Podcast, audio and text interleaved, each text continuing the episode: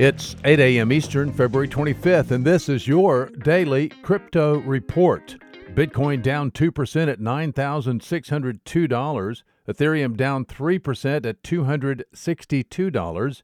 XRP down 3% at 27 cents. These are your leaders by market cap. Top gainers in the last 24 hours Dentacoin up 15%, Counterparty up 14%, Numeraire up 11%. What works so well that it's basically magic? Bitcoin mining, USDT in the top three. What about selling with Shopify?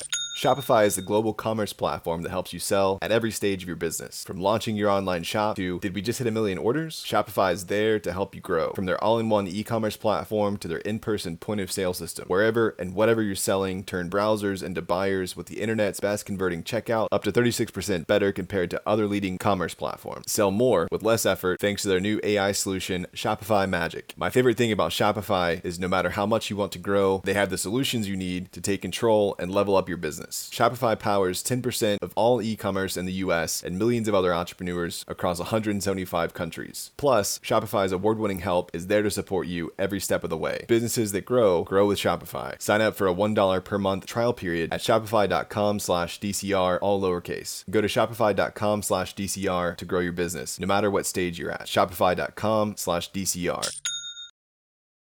Today's news.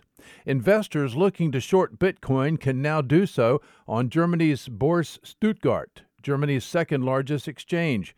Börse Stuttgart announced today that it has listed an exchange traded product that is inversely correlated to the cryptocurrency's price swings. The product offers investors a positive return when Bitcoin's price falls, minus a daily management fee. Well, Utility Settlement Coin is a blockchain based payments system involving commercial and central banks. They will not like us telling you this as they love secrecy, but they're now working with ConsenSys backed startup Adhara, according to Coindesk this morning. The move is one of only a handful of public overtures by Finality, the company that oversees the development of USC. Utility Settlement Coin is a kind of a public private partnership between central and commercial banks that issues a CBDC like coin and backs it up with fiat on deposit with a central bank.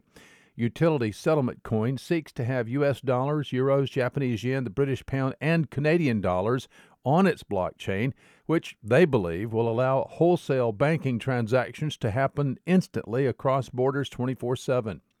And finally, according to the Financial Times today, Revolut has raised $500 million in a fresh funding round and tripled its valuation to $5.5 billion. This makes Revolut, with its crypto friendly banking app, one of Europe's most valuable fintech firms.